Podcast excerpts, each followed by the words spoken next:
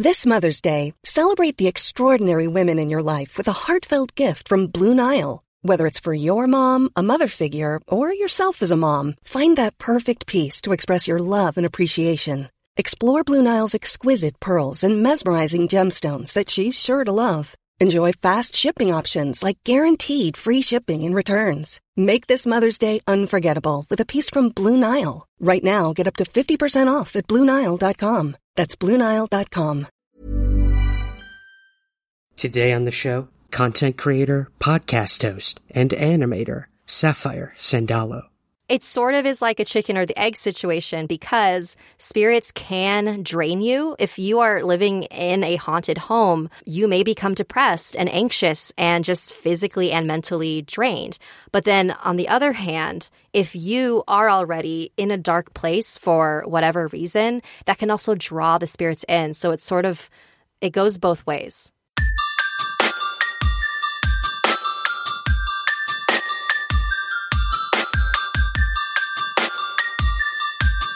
This is Somewhere in the Skies with Ryan Sprague.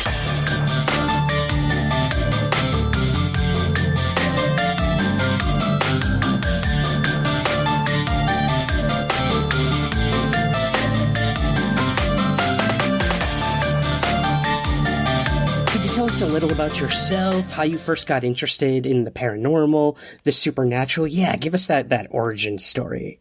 So, when I was younger, my grandpa used to tell me these really amazing stories of when he lived in the Philippines. And there actually is a couple tapes that I have of him where he's telling these stories. Um, and that was sort of my first introduction to not only Filipino folklore, but the paranormal in general. And ever since then, I became hooked because I was like, well, if my grandpa saw these monsters and sees ghosts and spirits, then they must be true, right?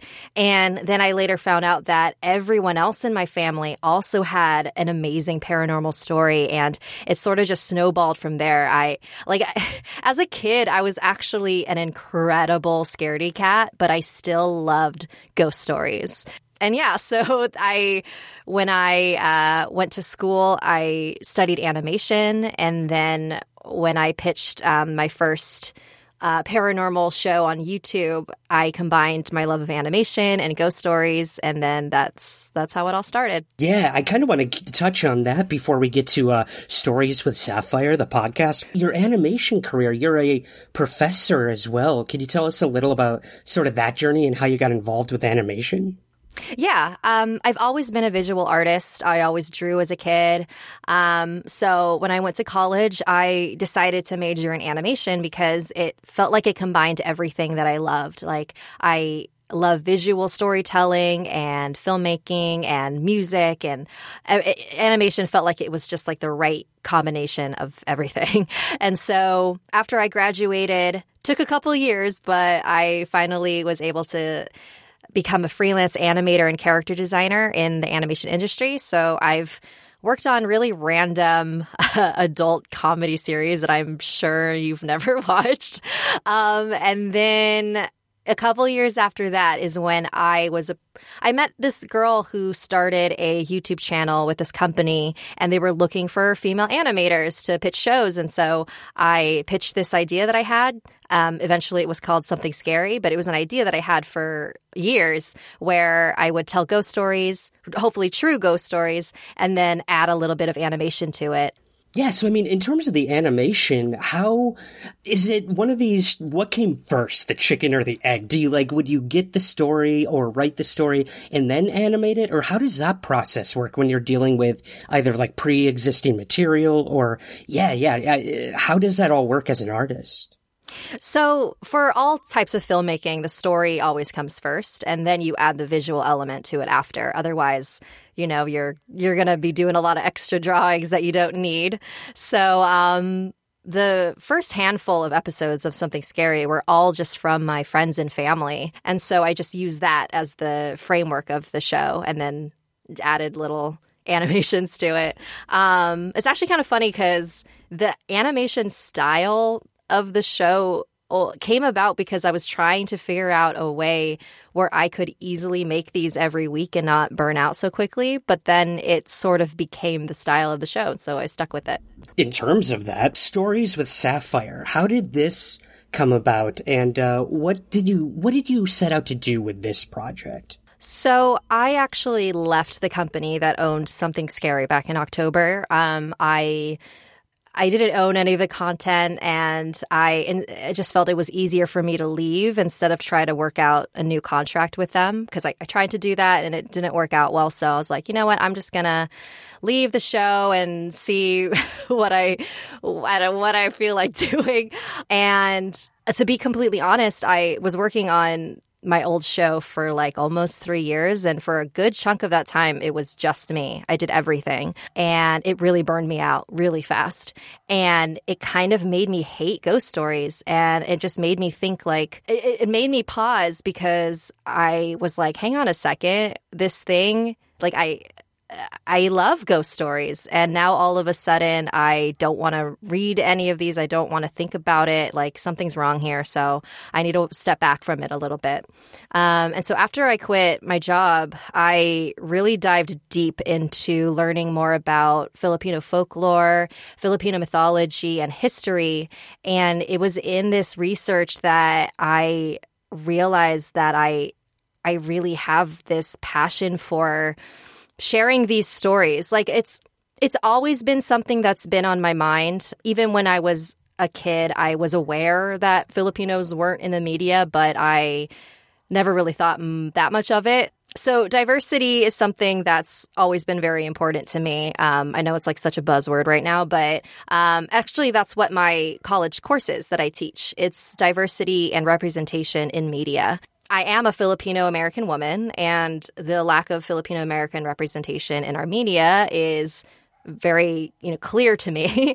um, and so after I quit my job, I started diving deep into Filipino folklore, mythology, and history because you know it was something that I had always been interested in and known enough about, but I finally had this time to really dive deep into it. Um, also, because I was trying to write a TV pitch for an animated horror TV show, and so I wanted to do the research. And while I was doing this research, it hit me that you know, maybe I should really focus on sharing these types of stories and Filipino history because there's so much that I learned within the past year that I'm sure so many other Filipino Americans don't know about either. And it made me realize like, okay, maybe this is my, my new calling. And so, um, and even with something scary, I I included so many Filipino characters and stories and Asian characters in general, just because that's always my default. Because um, I am so aware when I'm watching shows where like I mean, white people are kind of the default. And so I tried to yeah. do the opposite of that. Yeah. Um, but then now with Stories of Sapphire, I'm really making it like the forefront. Like, this is a very Filipino show. Like, there's a couple episodes where I don't talk about Filipino stuff. For, for the most part, it's very Filipino. And when I started Stories with Sapphire, I knew that I wanted to really focus on Filipino stories and culture and history, not only just because I think that the world needs to hear these stories, but also for me because I'm learning about this too. And so for me, Stories with Sapphire is sort of this real time documentation of my own new spiritual journey. Like I have spoken with Filipino healers and people who, Filipino mediums, and I'm learning so much about Filipino culture and I'm having a blast. It's so good to hear that, you know, in producing something like a podcast, that there's always room to learn. I mean, I'm about 150 or so episodes in myself, and now I, I, I feel like it's not even about the show or or my end of it it's the stories i'm hearing and the yeah. lessons i'm learning and you know for better or worse it, it's it's it helps you. It helps you with your own life, and uh, it's a lot more of a, uh, I guess, a selfish endeavor when I really think about it, which isn't a bad thing. I mean, yeah. I think we're all into these these topics of the unknown or the paranormal or UFOs because uh, we want answers for ourselves first and foremost. Absolutely. You know, in terms of our own journey. So, um, yeah, it's it's good to hear that that that you're finding that as well. And um, uh, when you mentioned the the stories of um, your grandfather. This this really caught my attention in your first episode.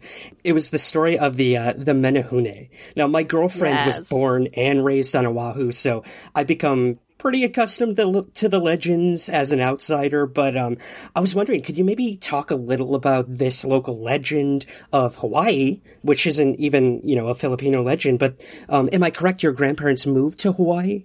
Yes. So okay. my, yeah, so this is my mom's dad and mom.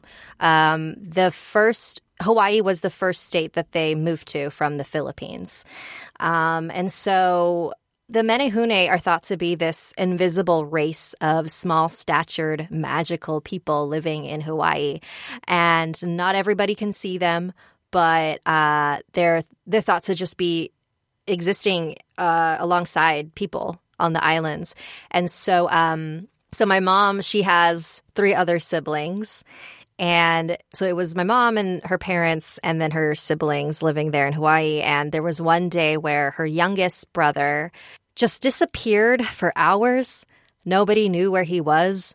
He was maybe three years old, I think.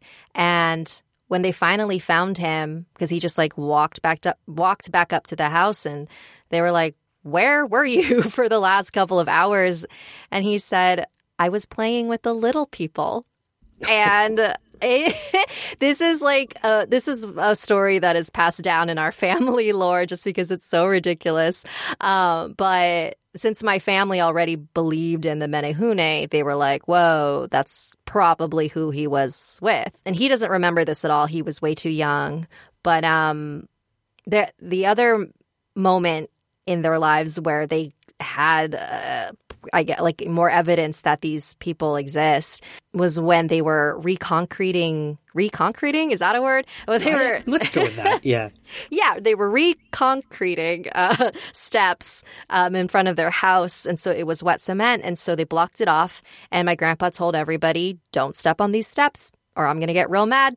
And then the following morning, he goes, sees the steps, and there's a tiny little footprint, and he's super, super pissed. But then when he looks at it a little bit more carefully, he realizes that the foot doesn't really seem like it would match one of his children's feet um, because the proportions aren't, it was a small footprint, but the proportions were that of an adult's. And so that didn't make any sense to him. And he also noticed this little line above the big toe as if the big toenail was curling in, was really long and curling downward. And so to him, he thought that that was maybe a menehune who stepped on the cement, realized that they had made this mark, and then ran away. Wow, interesting. Yeah, it, yeah. These, these stories are so uh, captivating, I think, and almost endearing because when you think of like these little creatures of some sort, um, and the mischief they sort of get up to. I remember even like in the airport, all the under construction signs had like little Menehune all over, you know, with their oh, little yeah. hammer and everything. so that it's, it's amazing how folklore continues to, I guess, you know, influence the culture even today. And, um, I know this is huge in the, in the stories you tell on your show too. And another thing in your your first episode that really caught my attention was the Aswang. And yes, I, I had never really heard this term before. So I was wondering, yeah, could you tell us a little about this sort of, I guess you would say it's like kind of like an all encompassing folklore almost? Yeah, so the Aswang is sort of, or the term Aswang is kind of an umbrella term for uh, shape shifting demons. So there's a couple different types of Aswang. One other type is the Manananggal. So it's shape shifting because it appears as a woman during the day, and then at night she has the ability to separate her upper body from the rest of her body, and she grows wings and she flies around and she searches for like unborn baby fetuses to eat, and then uh, she reconnects with the bottom half of her body. Um, so that's one type of aswang. But basically, the main features of an aswang is that they have the ability to shapeshift. So, in general, aswangs are one of the most feared creatures in the Philippines. One reason why is because they so easily blend in with the population because during the day they appear as normal human beings, and then at night is when they go hunting for flesh. Um, so you never really know if your neighbor or your family member is an Aswang, and that's why people are freaked out by it. wow, it, it sort of to me uh, compares to these theories in the UFO slash alien, I guess, abduction lore of these hybrids almost of a alien and human, you know, going through everyday life and we would never know, you know, that they were actually half alien. So yeah, yeah. yeah. It's a cautionary yeah, it's like tale the, to say the least. Oh, for sure. Yeah. The idea that, yeah, just like people invading bodies or like impersonating mm-hmm. people, like that is just something that across the board people are terrified of. Well, something else I found really interesting was in your third episode. You tackled a topic that I have uh, kind of been doing some research on and off again for the past few years in uh, for a project, and that's dreams. Sapphire, and you mm. tackle everything from sleep paralysis to uh, to shared dreams and dreams within dreams. Now, these are things I'd never even thought of. I thought, you know, you have a dream when you go to sleep, you wake up, you might remember it, you might not. But the more meta you get, the more crazy it seems. So, yeah, I was wondering, um, what made you want to tackle dreams? I knew that I wanted to do an episode dedicated to sleeping and dreams because there's just so many different facets to dreams. And i i am a, an incredibly vivid dreamer. Um, there was a period of time where i lucid dreamed every single night. And there was a period of time where i kept having dreams within dreams. And that's what that poem is where it was just like every single morning I would wake up and then I'd wake up and wake up and wake up. And I was just like, what does this mean? And why is this happening to me? It was so crazy. And then I also knew that there were shared dreams that people had experienced, and I knew about them because my family experienced them. Um, the people that I interview in that episode, it's my cousin and my aunt, um, and that was a story that I had heard.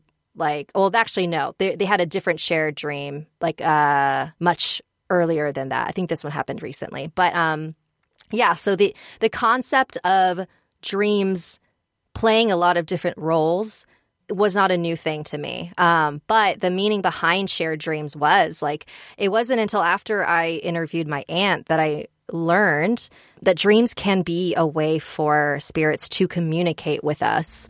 And because when we're in a dream state, we are the most vulnerable to spirits, to messages, to anything that we do not receive with our conscious mind. And something that's, and this is where, actually, I don't know. I'm sure people listening will be on board with this. I was, I, I haven't told a lot of people about this because people are like, okay, you're just like, you're reaching here. But I kid you not. um, a couple days ago, maybe, maybe it was last week, before I went to bed, and this is because I was, uh, during the day, I had edited one of my new upcoming podcast episodes and it was about this woman who had a couple spirit experiences and they all happened while she was in that dream state. And so when I went to bed that night, I thought, okay, I am open to any messages that anyone wants to send me. I am open to it. And I had that intention in my head before I went to bed. And then I had this very vivid dream. Uh, this is this is the dream I had right before I woke up. So it was very those are usually the most vivid because you're like coming up coming into the waking right, state. Right. Yeah. So um and I remember I saw this image. I won't say their names, but I have it, it was weird. I was drawing one of my friends that I used to work with and that I hadn't spoken to in like so long. So it was weird that he was like in my dream. And then I drew him holding hands with this woman. And then in between them, I drew like a small child. And then I wrote crossed over on top of the child. And I remember waking up and thinking, what the hell was that? And I always have vivid dreams, but for some reason, this one felt different. And I don't know if it's because I went to bed with that intention or if I'm just, you know, drawing conclusions because I'm like, I want this to be real. But I was like, you know what? I'm just going to ask him. I'm going to see if this means anything. Like, what's the harm in asking? So I messaged my friend who was in the drawing and I said, Hey, I had dreamt this last night. Do you think this means anything?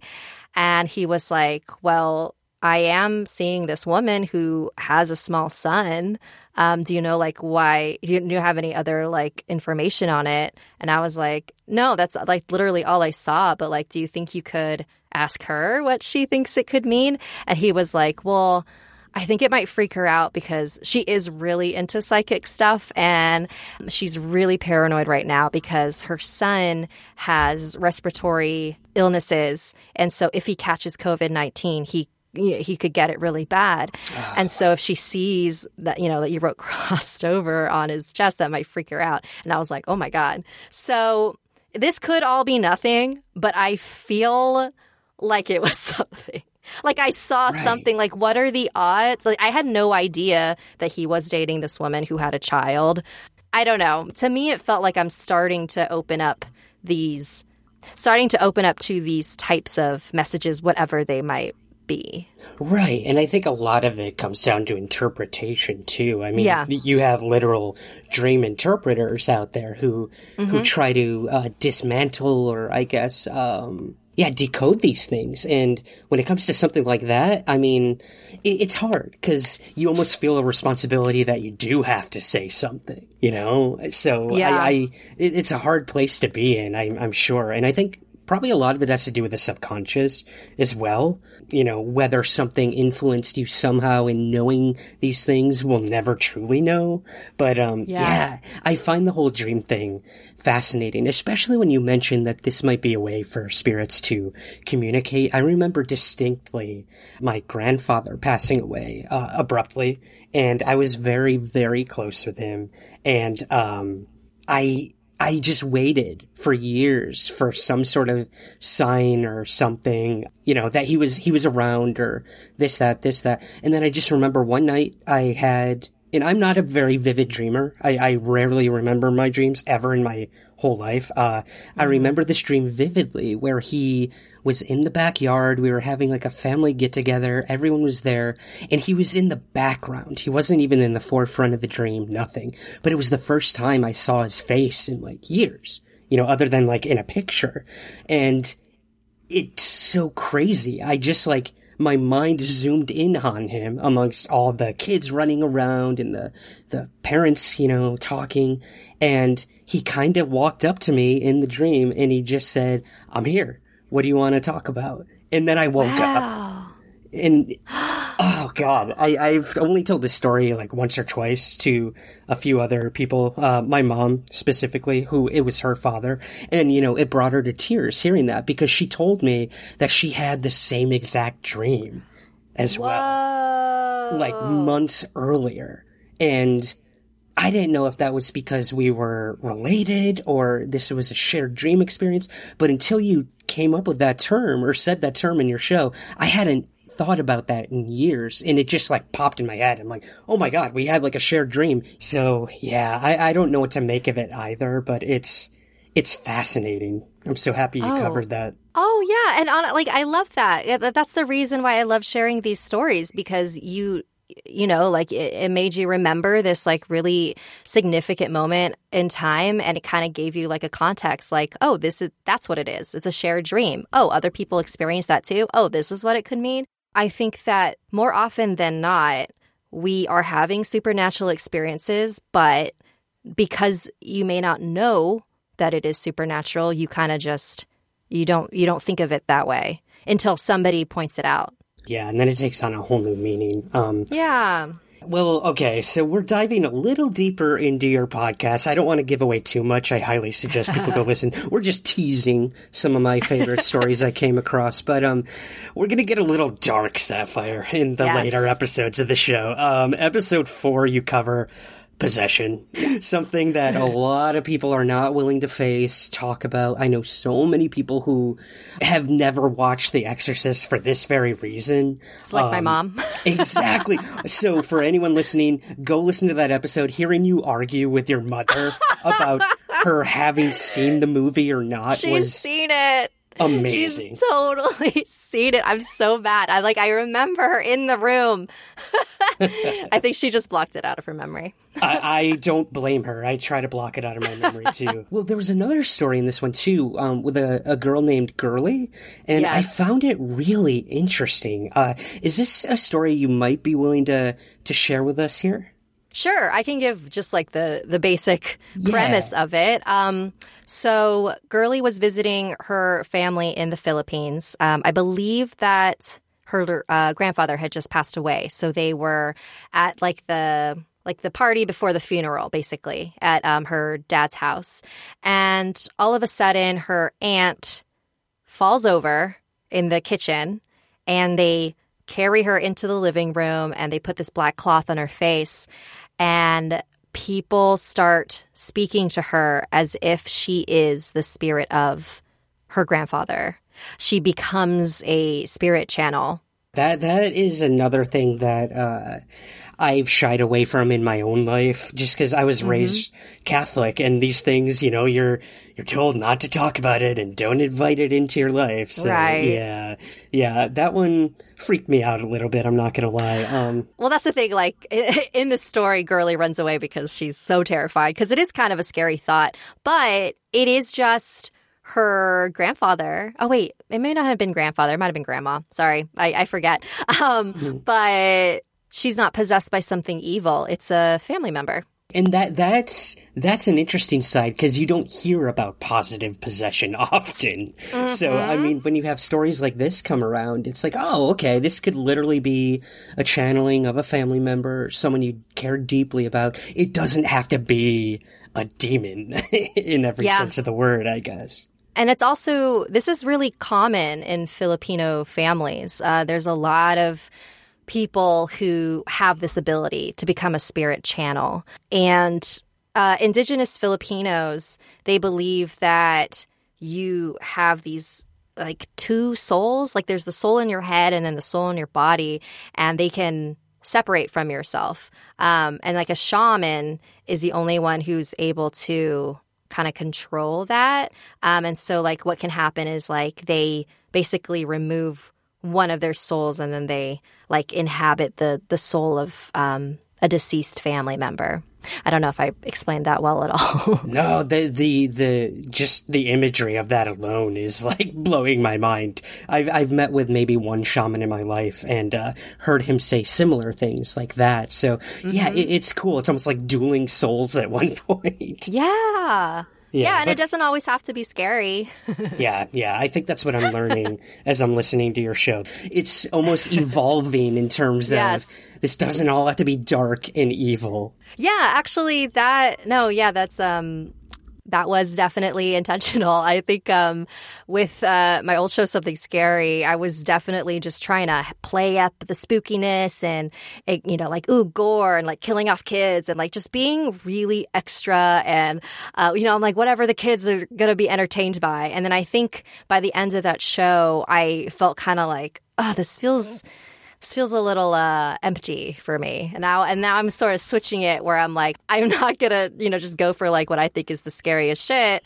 Um, with this show, I I kind of want to show the other side that paranormal phenomena isn't always scary. Sometimes it's really meaningful and heartwarming. It's an evolution, I think, in our thinking and compassion for those having these experiences. I feel the same way when it comes to alien abduction stories. Everyone's searching for that, you know, really dark and intrusive and sensational mm-hmm. story.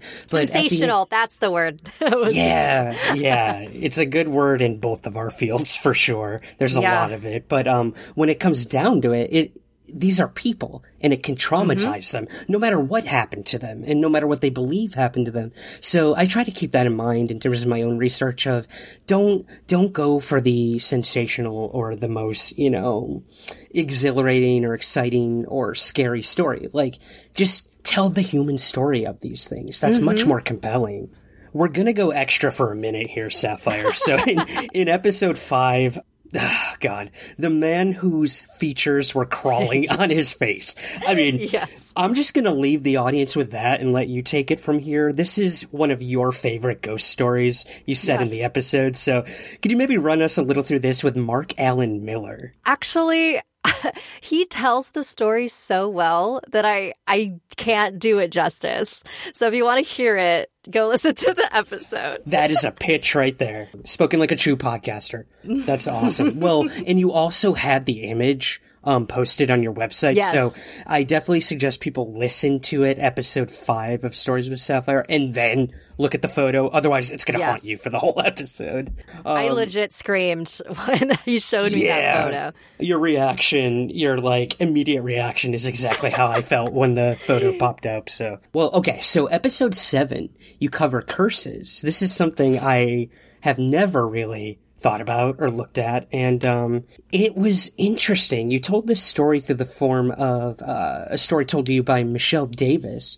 So Yes. would you mind telling our audience about the Hat Man? This is a phenomenon that I'm not too familiar with, but a lot of people have told me to look into it. So yeah, what do you got in terms of this? Yeah, so the Hat Man is basically a type of shadow person. Um, are you familiar with shadow people? Oh, absolutely, yeah. Yeah, so the Hat Man is sort of like a specific version of that. Um, for whatever reason, people sometimes see a figure. It is all black. It's you know, essentially a shadow, but the silhouette you can kind of tell that it's wearing some sort of like like a fedora and it's wearing a trench coat and boots. And that is an image that has been seen all over the world by so many different people. For whatever reason, this image of the Hat Man is everywhere. Um, so Michelle, she's actually an old high school friend, um, which is kind of that's another reason why I love doing the show because I get to reconnect with people I haven't spoken to in so long. absolutely. Yeah, um, and I actually I remember that she talked about this when we were in high school, and so I, um, it was really interesting to get the full story now that she's an adult, looking back on it, because I remember she was really terrified of it in the moment. So basically, her, her dad, and her sister had been seeing the Hat Man all over their house and the backyard that they lived in, and it just like followed them for years. And every time she saw it, it would get closer and it would be more, um, what do you call it? It would be more uh, sick, like visible to her. Like it, um, the sightings of this Hat Man kept progressing. So I, I believe the last time that Michelle saw it, it just fully apparated in front of her while she was trying to cook food. And she got so scared that she just ran out of the house with the kitchen stove on and locked herself out. So she was just like shivering outside and she couldn't get back in because she was locked out and way too terrified. That phenomenon alone, like the fact that we have no true, uh, I guess you could say folklore behind it, or, uh, you know, where have these stories come from? What type of phenomenon is it? We don't know. It's just there. And that almost makes it scarier. You know, we can't really peg it to the supernatural or aliens or, uh, Right. you know, interdimensional beings or just a figment or manifestation of our own, what, psyche, fears? I don't know. Well, there is a theory about uh, why we see shadow people. Um, I forget the name of the body of the part the part of the brain. I think it's like TM, not TMJ. That's your jaw. Um, uh, it's like TPJ or something like that. Where if you stimulate it, you get this feeling that something sinister is watching you or something is in the room with you. And so a lot of scientists attribute that to why certain people feel ghosts. So then I agree, like, yes, that is the case a lot of the time, probably, why people feel shadow people or why people see these things. However, that specific thing that they're talking about is when you get that feeling that something is there. It doesn't answer why we see a silhouetted hat man. Ugh, yeah. I'll, I'll leave it at that. Yeah. I know um, it's too terrifying. It's a little terrifying.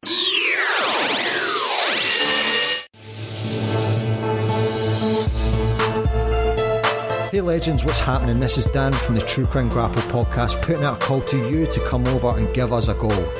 We're approaching our second year of doing this. We love what we do, and you'll find a pretty solid product in a storytelling format, well researched and written, with some cool music thrown in.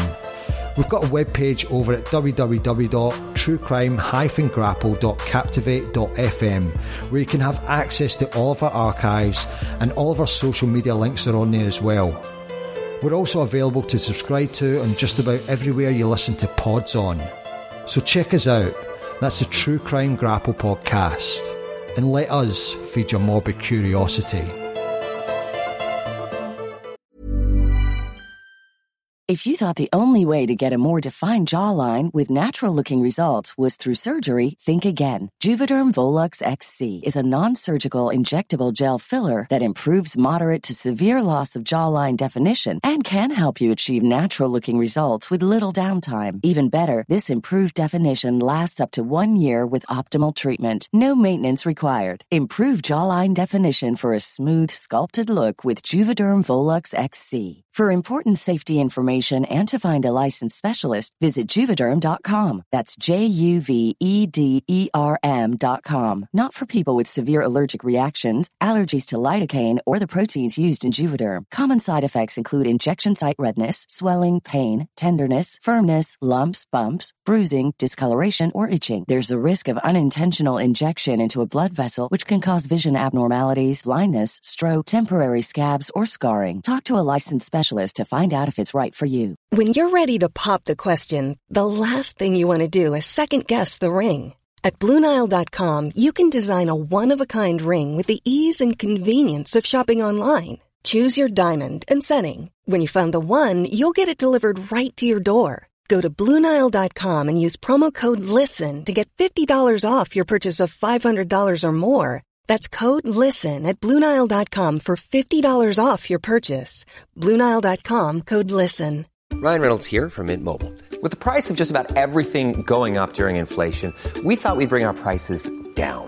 So to help us, we brought in a reverse auctioneer, which is apparently a thing. Mint Mobile unlimited premium wireless. Ready to get 30, 30, bit to get 30, bit to get 20, 20, 20, bit to get 20, 20, bit to get 15, 15, 15, 15 just 15 bucks a month. So, Give it a try at mintmobile.com slash switch. $45 upfront for three months plus taxes and fees. Promo for new customers for limited time. Unlimited more than 40 gigabytes per month. Slows. Full terms at mintmobile.com.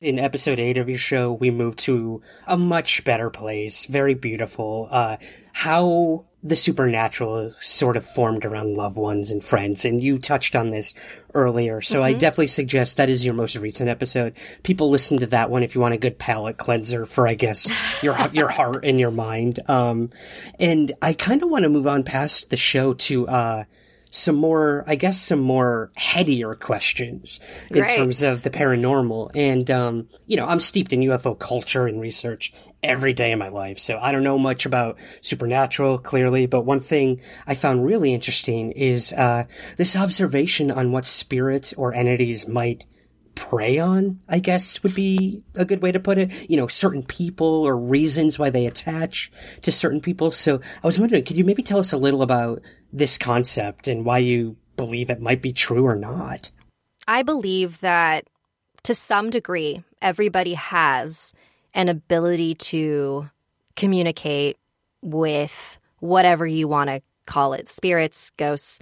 We all have that ability. There are some people that are just much more sensitive than others to spirits and ghosts and stuff like that.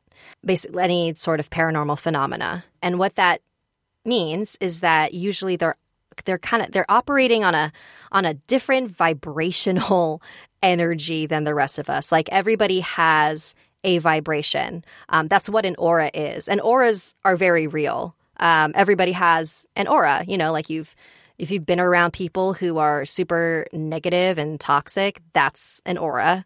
And then there's so people who are really sensitive to spirits, they have they're vibrating at a cer- in a certain way and usually spirits can detect when people are this sensitive. And so um, I actually, this terrifies me. Um, this was something my friend told me a long time ago. He said that he had a friend who would never make eye contact with everyone, would always like dart around looking in the room, never stare too long in one place because if she made eye contact with a spirit and it knew that she was looking at it, it would come right over to her.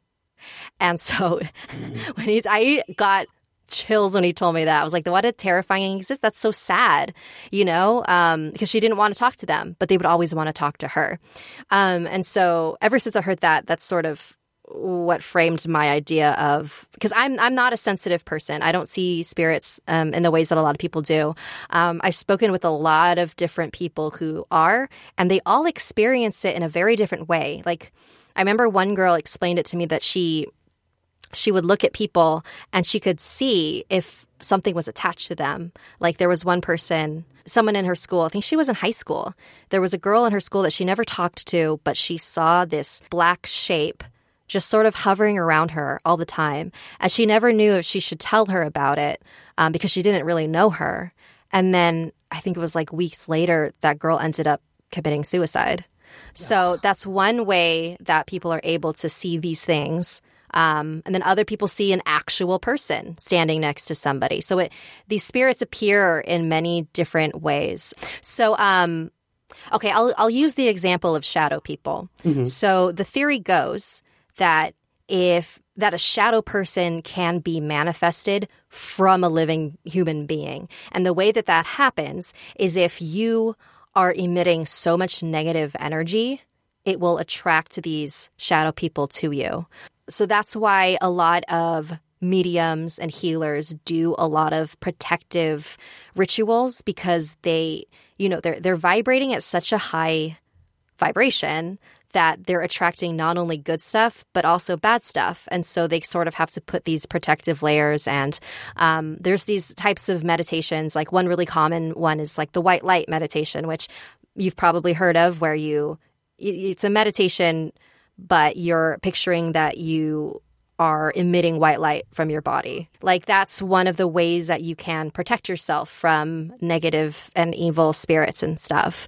Um, with a poltergeist too. So a poltergeist is also thought to manifest from somebody. And most commonly they manifest from teenagers. And the reason why is because teenagers are going through puberty, hormonal changes, you know, they're in a very a very unstable part of their life and so it's causing a lot of this really chaotic energy and that's where a poltergeist will manifest. And so it's it's sort of like like there's this relationship, right? So it's like if yeah. it's like you you you draw them in if you are in a dark place, but it sort of is like a chicken or the egg situation because spirits can drain you. If you are living in a haunted home, um, you may become depressed and anxious and just physically and mentally drained. But then on the other hand, if you are already in a dark place for whatever reason, that can also draw the spirits in. So it's sort of, it goes both ways. Right. It's kind of like a dance. It's like this co-creation sort yeah. of hypothesis that like we both bring a little something to the table. I've always wondered that like if you are in a haunted house or you do experience a apparition or a spirit of some sort, like are they just as surprised as you are that they've made contact? I've always wondered that. Like mm. is it always them initiating the contact or how much do we with our perception, our our consciousness, whatever you might call it, um, how much do we bring to the table? And we deal with that in the the world of UFOs and aliens as well. Like, mm. you know, I people always ask me, how do I see a UFO? I'm like, you you see a UFO. Like that's that's the best answer I can tell you. I can't tell you that some certain thing is going to draw it in, or or if you spend ten hours outside, you're going to see a UFO. You probably will of, of some sort. Um, but at the end of the day, like it, it just kind of happens. Yeah. But I, I think where in this, with this, like with the case of spirits and stuff, there is a way to open yourself up to these things.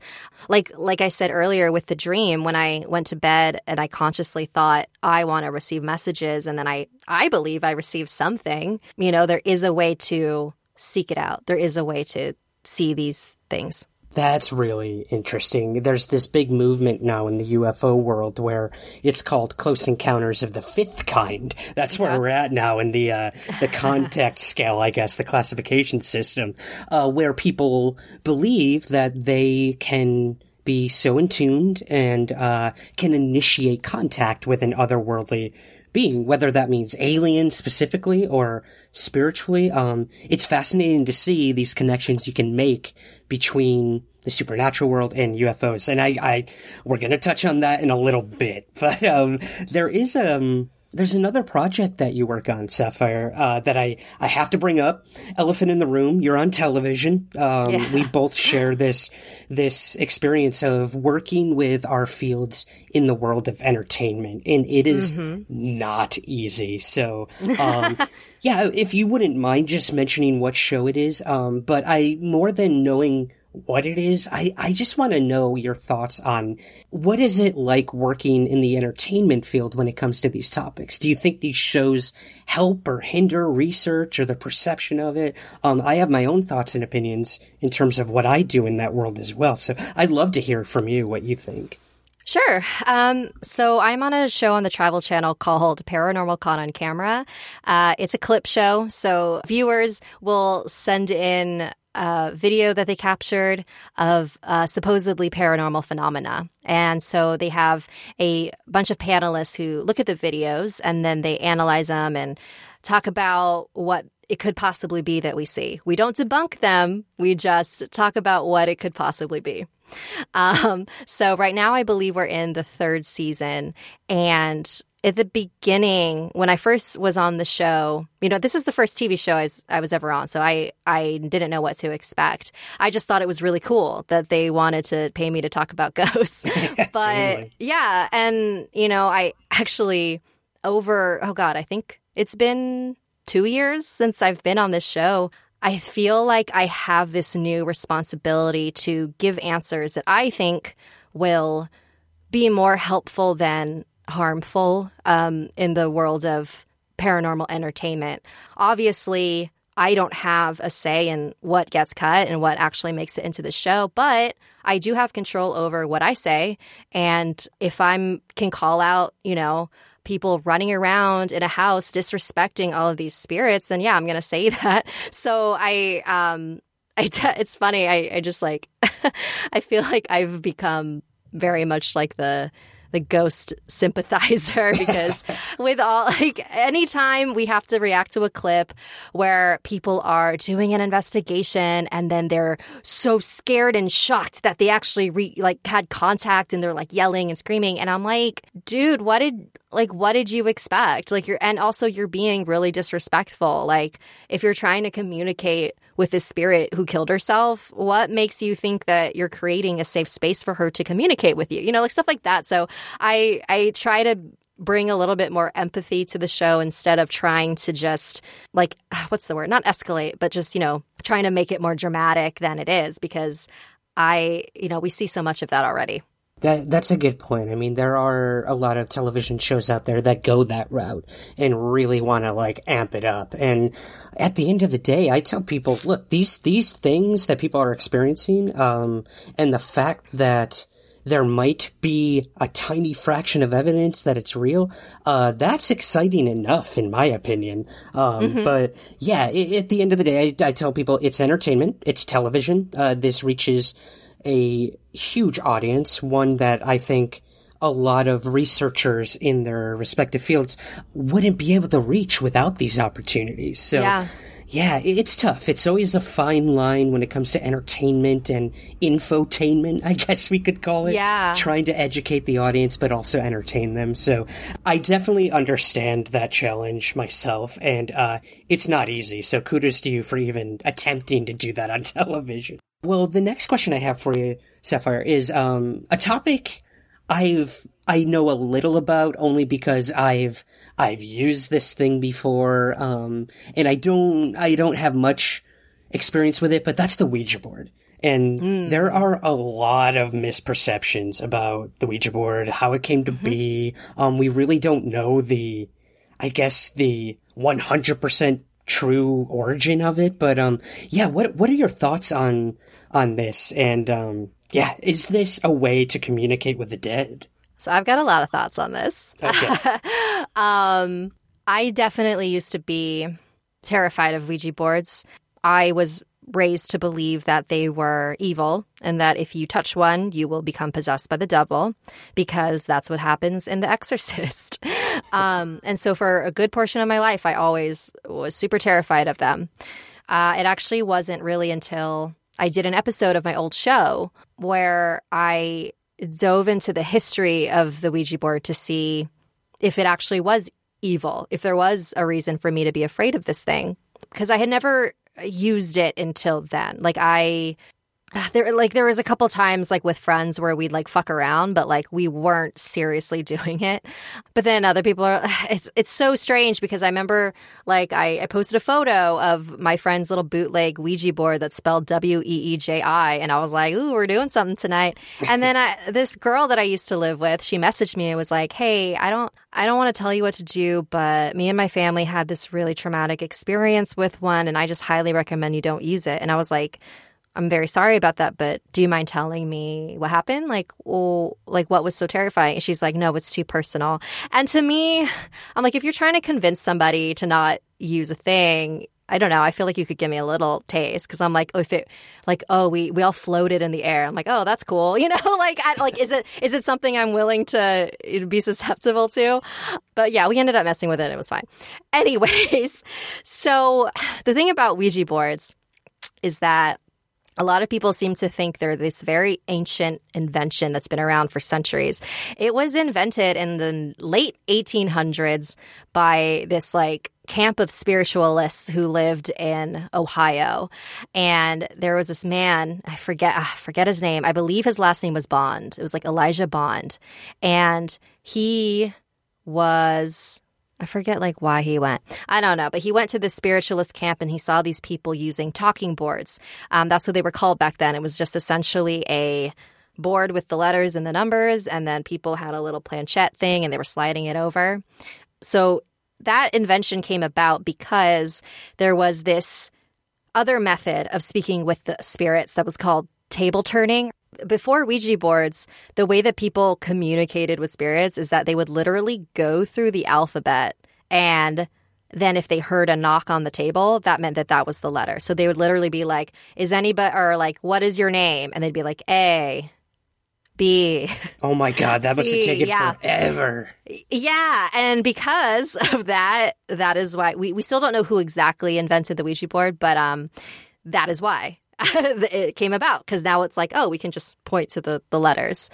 Um, so spiritualism, which is the belief that you can communicate with the dead, was really popular around that time, the late 1800s, uh, because that was when the American Revolutionary War was. And people were dying constantly, you know, from the war or children from diseases. And because there was so much death, spiritualism provided this way for grieving people to have some sort of closure. It didn't matter if it was real or not. It, you know, their closure was real. So that's why it was as popular as it was at the time. And so it became a Ouija board when that man, Elijah Bond, if I if I'm getting his name wrong, I'm gonna be so mad, but I'm pretty sure it's Elijah Bond. He saw an opportunity for selling this board. He was like, oh my God, people would love this. So he took it to the patent office and applied for a patent. And the story goes that the patent officer asked him, okay, so like, what does this board do? And then they said that it can communicate with spirits, or I forget exactly what they said. But the patent officer was like, well, can you, you know, you have to like I'm not going to give this to you until you can prove that it does what it says. So he was like, All right, if you can use the Ouija board and guess my name, because he hadn't told it to them yet, then I'll give you the patent. And so Elijah and his sister, and then some other guy, I forget, maybe that guy was Kennard, uh, they used the Ouija board.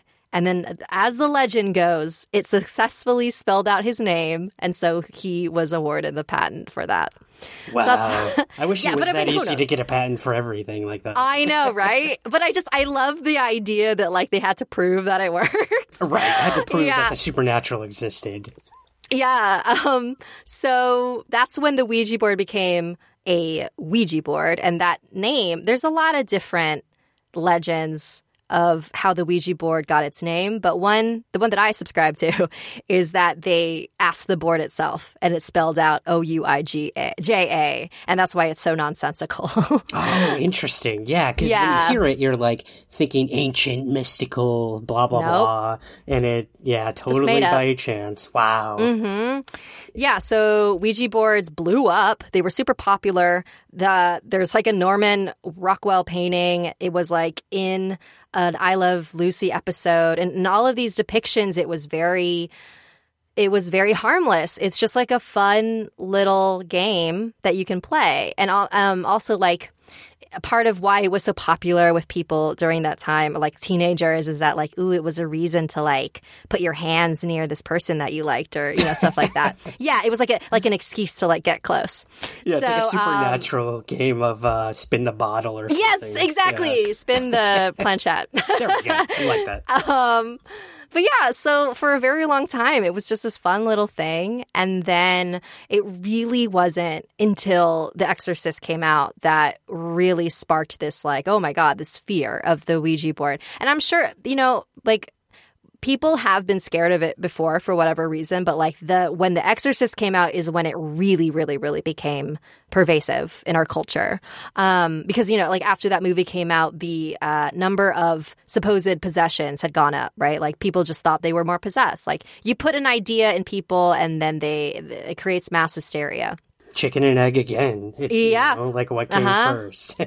Right. And so, like, once I did more research on it, and I have also seen a lot of videos where they debunk it. Like, one of the most common things, one of the most common ways to debunk the Ouija board is you like blindfold the people and then you use the thing, and then obviously you're not spelling out anything. Um, but there is, there was this experiment that happened I forget when. I should probably should have known. It's like the 70s or 80s. They did this experiment where they had a subject in one room, and then they had um, this the researchers on the other side of this wall. And so uh, they would ask them a bunch of random trivia questions. And then for the second round, they placed a Ouija board in front of the subject and they told the subject that there was somebody on the other side of the wall who was also using a Ouija board and they would be spelling out the answers. And so if you use the Ouija board, you should be able to tap into what they're spelling. And what happened was in the first round that they did this without the Ouija board, in the first round, the average amount of questions that they got right was 50% on average. When they had the Ouija board in front of them, the averages shot up, not that much, but the averages went up to 65% in all of the subjects. So something was happening where having this Ouija board in front of the people and thinking that they were connected with somebody somehow made them know answers that they may not have known. And so the, the thinking behind that. Oh, by the way, there was nobody on the other side. They just wanted to see what the effect of the Ouija board was. Um, and so the way that they think that was working was that when you have this external device, so the Ouija board, and you're thinking that you're connecting with something outside of yourself, it's helping you tap into a part of your consciousness that you may not even know that you had. So, for example, you know, if uh, you had asked me some random capital of some random country, uh, maybe I I don't actively think I know that, but if I use a Ouija board, I might start getting I like words in my head. Like maybe at one point I did know the answer and it was just buried deep in my brain, and then using the Ouija board sort of untap like sort of accesses that information. If that makes any sense. That's interesting. It's almost like, you know, you're using this concept of there could be a supernatural or uh, paranormal uh, slant to to this, and it almost boosts your confidence in knowing the answer to something. Mm-hmm. Yeah. So if you are using a Ouija board to communicate with someone, um, so the thing is, it's not the board itself; it's the people. So if you have a couple people who are all very open and very intent on being open to communicating with whoever it is that you're communicating with, you know, that effect is going to happen to all of them where you're going to be more likely to all, you know, uh, spell out something that makes sense because you're all tapping into you're each other. I don't know if that makes any sense. yeah, yeah. I mean, I, I can see the same thing happening at like a ghost hunt or investigation. If everyone in that room is like ready and open and willing to uh, communicate with a spirit, uh, you know, that, that will ultimately influence your perception of everything going on around you, I would assume. yeah, absolutely. Well, you did mention the idea of uh, of consciousness, and um, this kind of dovetails into another interest that you have in terms of reality. Um, There seems to be a lot of studies going on right now in terms of uh, what is reality? Is it actually a thing? Are each of our realities different, separate?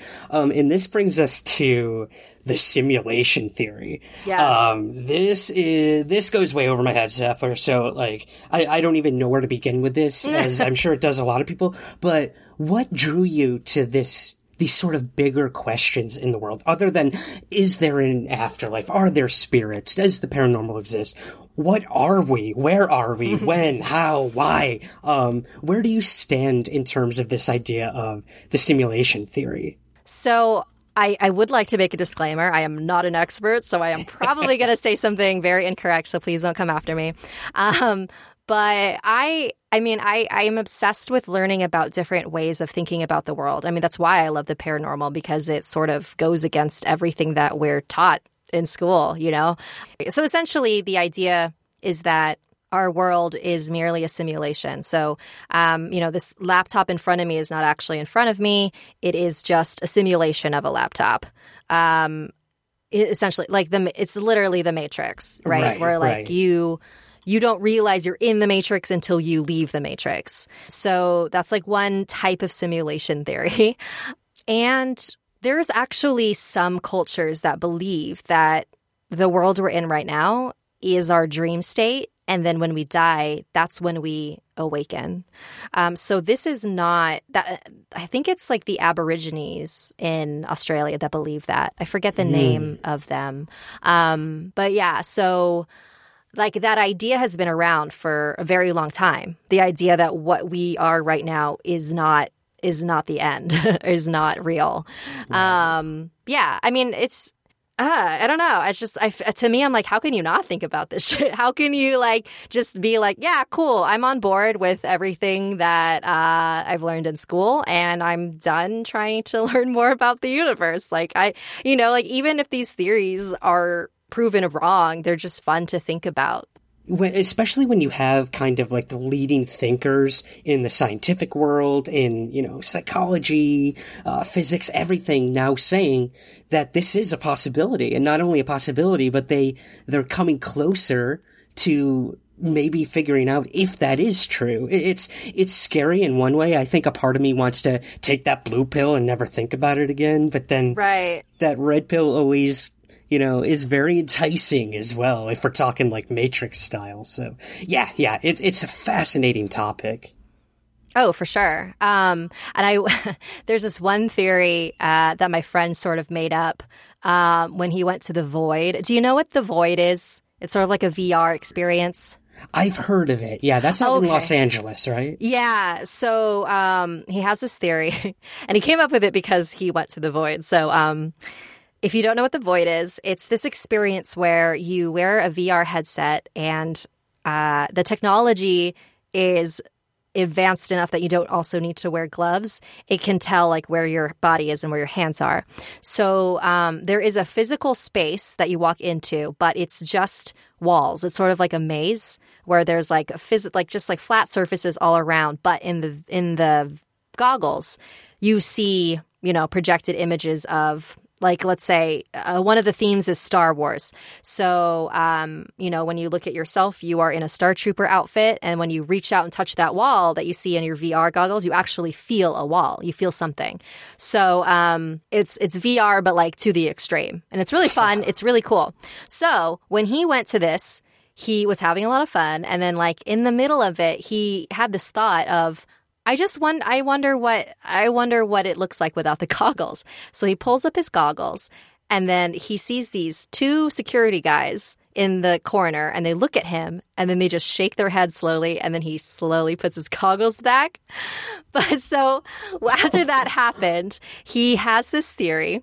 Uh, the, he calls it the void theory that that is symbolic of what our reality is. So our VR goggles are our eyes, you know, what we like our body determines what our reality is because that determines how we interpret the world, right? Like when you have, um, if you have neurological disorders or any sort of like wirings that are uh, crossed, you know, you're going to experience the world a little bit differently. Right. So your VR goggles are how you see the world, right? And then everything feels real because you reach out and there's an actual wall there. But if you figure out a way to remove your goggles, you see what everything really is. And um, it's just a, a, room with two men shaking their head at you. if that's all it is, then that's a little depressing. But that that's that's a really good point. I mean, is there some architect at work doing all this. I've never thought of that. Like, is mm-hmm. our perception or our consciousness, I guess, in a way, our VR goggles? And mm-hmm. if there was some way to separate from the goggles and look, even for a moment, at the men shaking their heads or whatever is really out there, is it possible? That that's really interesting. Kudos mm-hmm. to your mm-hmm. friend on that thing. I know. I think there's something to it. I love it so much. I use it all the time. And also like it could explain, you know, like if you if you use the void theory like what ghosts are feeling things, right? So if if you're if we're thinking about the void, like let's say somebody else is in that room with you, you don't see them through the VR goggles, but if they reached out and touch you, you would feel that. Yeah. It's kind of like that right, right. It's so fascinating. Oh man, we, we I know we only scratched the surface of that, but um, there's something I guess sort of related to this Sapphire, and that's the idea of string theory. You know, everything's somehow connected, and mm-hmm. I don't know if it's the same in the sort of paranormal world, but here in UFO land, uh, we're starting to ask these these bigger questions of could this all be connected? You know, is Bigfoot, you know, coming in on a UFO and he's interdimensional or he's an apparition? Like, what's yeah. going on? Why have we never found a Bigfoot body or this or that? Right. Or why do UFOs blink in and out of existence? Um, so I want to ask you your personal thoughts as a person who is steeped in the paranormal and mm-hmm. everything. Mm-hmm. Do you think there's a connection that can be made between all these different weird things we all seem to have in common or not in common? You know, I I don't know a whole lot about cryptids and UFOs and aliens. Like m- most of what I know is like ghosts and spirits and stuff. And I always, I always categorize them as separate things. But it wasn't until recently that I started talking to people who are, you know, making connections with all that stuff. Um, so I honestly don't really, I don't really know. I, I don't think I've thought about it enough. I, I, think the answer I don't know is honestly the best answer anyone could give because I I tell people if somebody tells you they know exactly what's going on with all these things, uh, that's when I run for the hills because I don't oh, think any sure. of us truly know what's going on in any of these mm-hmm. weird things. And um, yeah, yeah, I'm I'm happy to hear you say that. Um, Sapphire, this has been a fascinating conversation for me and a world I know little about. So, I mean, before we go, I would love to hear where can we find everything you're up to, stories for Sapphire. Um, I know you do a lot of artwork and uh, animation and illustration as well. So yeah, give us give us what you got in terms of where we can find everything you're up to. You are a busy person. sure. Um, so, Stories with Sapphire is available wherever you listen to podcasts. So, Apple Podcasts, Spotify, uh, Stitcher, whatever you use. Um, it's also on my YouTube channel. It's uh, youtube.com slash Sapphire Sandalo. Um, and I also draw unique thumbnails for all of my episodes. And so I stream on Twitch while I draw. So if you want to join me on Wednesdays, my Twitch is twitch.tv slash Sapphire Sandalo. And uh, yeah, you can find all the other info for my podcast on storieswithsapphire.com. You can see all the places you can listen. You can see my merch shop. You could see my Patreon. And oh, and you can also submit a story on there. Oh, that's cool. I, I, I bet a lot of my listeners will be taking yes, advantage please, of that. Please. Awesome. Well, Sapphire, this has been a fascinating conversation. It's opened my mind in so many ways, and it's just so Oh, good to like stretch out, not talk about UFOs for once, and uh, get to bridge these gaps between these communities. So, once again, thank you so much for coming on Somewhere in the Skies. Yeah, thanks for having me. That's it for this week's episode. Again, you can find everything Sapphire's up to at sapphiresandalo.com. And be sure to catch her on the current season of Paranormal Caught on Tape on the Travel Channel. If you have a UFO story you'd like to share or to contact me personally, use the contact tab on the website, somewhereintheskies.com.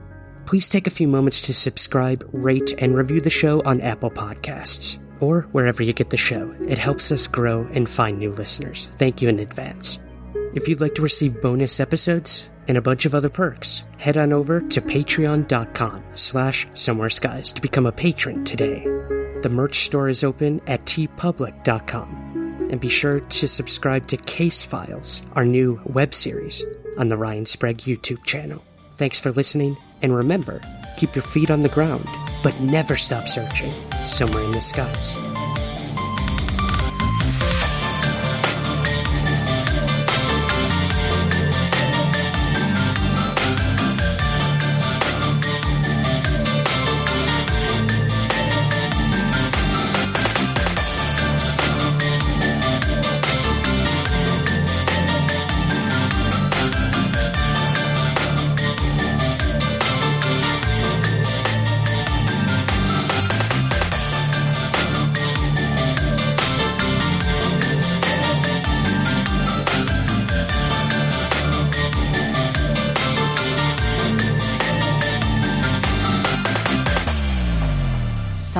Skies is produced by Third Kind Productions in association with the Entertainment One Podcast Network. To learn more, visit entertainmentonepodcast.com.